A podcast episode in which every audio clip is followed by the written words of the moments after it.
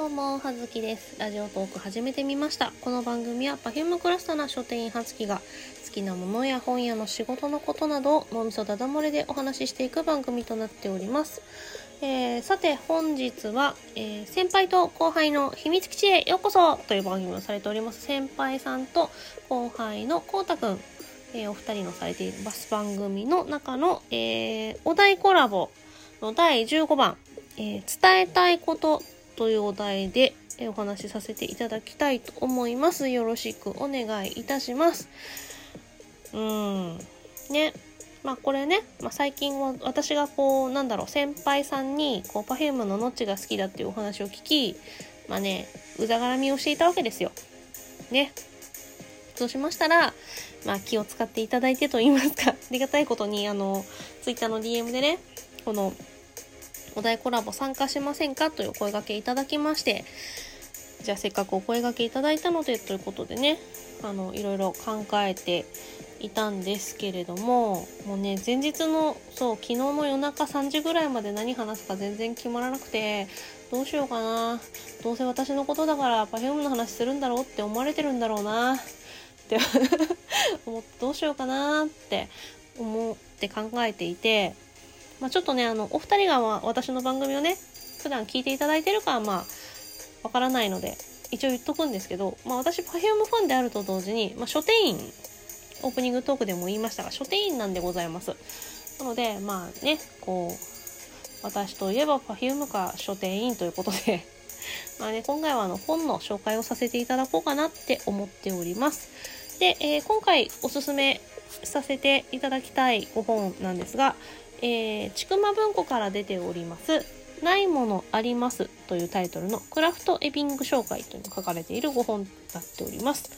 えー内容、まあ、紹介させていただきますと、えーよく耳にするけれど、一度としてその現物を見たことがない。そういうものがこの世にはあります。例えば、転ばぬ先の杖、あるいは堪忍袋の尾。こういうものはどこに行ったら手に入れられるのでしょうかこのような素朴な疑問とニーズにお答えするべく、私どもクラフトエビング紹介は、この世の様々なるないものたちを古今東西より取り寄せて、読者の皆様のお手元にお届けします。文庫化にあたり新たに3品を加えました。というご本でございます。えまあ、こう紹介にあるように、転ばぬ先の杖、堪忍袋の、まあ、もしくはあれですかね。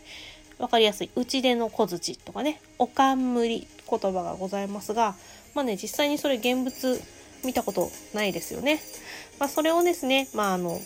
イラスト、こんな感じのものっていうのをイラストにして、えーさらにその、なんだろう、商品紹介みたいなのがされていく。まあ、こういう風に使えますよとか、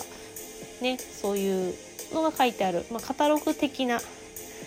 体を模した文庫本となっております。私これ結構好きでございまして、なんだろうね、刺さる人と刺さんない人がいるとは思うんですけど、えー私はね、あの、おかんむりが欲しいなって、あの、思っておりまして、あの、これね、まあ、おかんむりっていうぐらいですから、冠ですよ。まあそっと頭に乗せて、まあね、ずっとニコニコしていられそう、表面的には、と思っております。まあね、それはあの、なんでっていうのは、まあ、ぜひ本書を読んでいただきたいんですけれども、ね、私、今回これを紹介するにあたり、この本をね、家の本棚から探したんですけど、見つからなくて朝。今日ね、ずっとね、探してたんだけど、どっか行っちゃったんだよね。多分どっかにはあると思うんだけどね。家がね、ぐちゃぐちゃしてるからね、見つからないんですよ。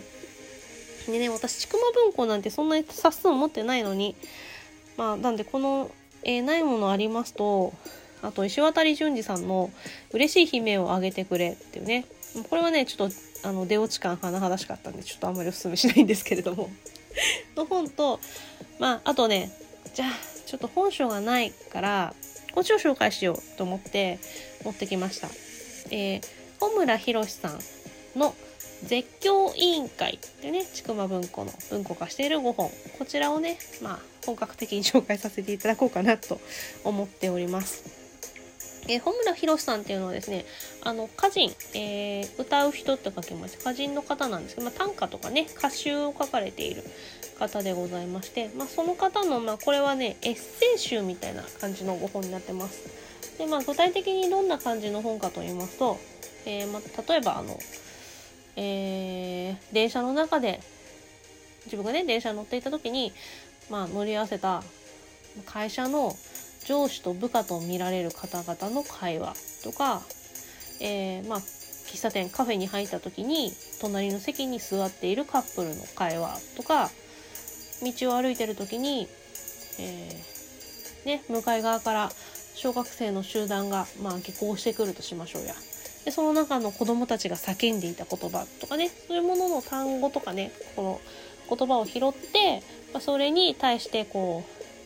ういろいろエピソードを広げていくというか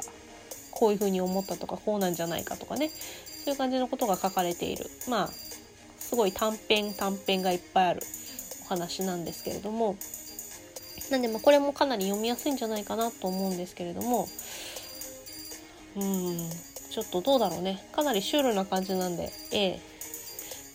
これもね、刺さる人と刺さらない人、万人受けする本じゃないとは思うんですけど。まあちょっとじゃあ、えっ、ー、と、紹介させていただこうかな。うん。じゃあこれ、恋人たちの言葉。映画の中の恋人たちは美しいのに、実際に街角で見るカップルの多くが醜いのはなぜだろう。単純に俳優と一般人の容姿の違いというだけが理由ではないように思う。多分現実のカップルは本当にイチャついてるから綺麗に見えないのではないか。仲良きことは美しきかなという武者の工事実圧の言葉はビジュアル的には嘘だと思う。うっとりと見つめ合えば合うほど男女が髪の髪を撫でたりすればするほど恋人たちは美しさから遠ざかる。おそらくは第三者の存在しない世界の陶酔という毒が回ってその表情やオーラを醜くするのだろう。他者性のなさが醜さにつながるという点では漫画専門店で立ち読みをしているオタクなどにも通じるところがある。漫画を読んでいるだけなのに彼らはなぜか得意そうに微笑んでいる。異性の力を借りることなく自分一人で完全に満ち足りた世界を作り出すことができる。ある意味で進化した人類なのだ。そんなわけで2人だけモードに入っている恋人たちを見かけると私は反射的に目をそらしてしまうのだが何かの拍子にその会話が耳に入ってくることがある。これは微妙な体験だ。あまりの恥ずかしさにとてもとても聞いていられない。と思うこともあればその恥ずかしさが逆に面白いこともある。以前回転寿司で回転寿司屋で聞いた若いカップルの会話。彼ウニって本当は宇宙人だったら怖いね。彼女わざわざ遠くから来てるのにお寿司にされてかわいそう。わざわざ遠くから来ているのにという彼女の感想がちょっと可愛い。ぶりっ子とは思わない。むしろ天然気味なのだ。それでもやはり全体としては恥ずかしい。これくらいの会話は状況によっては自分だってやりかねない。いや、やるだろう。と思う。でも第三者の立場としては、これを聞かされるんだったら2000円札1枚ぐらいもらいたいと思うのだ。発言の内容によって金額は変動する。次は今年の夏。冷房の効いた店から出た瞬間に高校生ぐらいの男の子が連れの女の子に言った言葉「先生地球がホットです」これは良かった。味とかいうよりも数段キュート。文字で書くとなんだか気取っていて嫌と思われるかもしれないが実際の口調には狙った感じがなかった。先生という言い方も聞いている。女の子の反応を聞き逃したのが残念だ。最後は恋人と喧嘩した後で泣き寝入りした女性が夜中に突然むくっと起き上がっていった言葉。なぜそんな言葉を第三者の私が知っているかというと恋人の男性から聞いたのだ。その時彼は机に向かって仕事をしていたらしい。背後で恋人が目を覚ます気配に振り向くと彼女はゆっくりと身を起こしながら嬉しそうに言った。同じ犬年でよかったね。半ば寝言だった。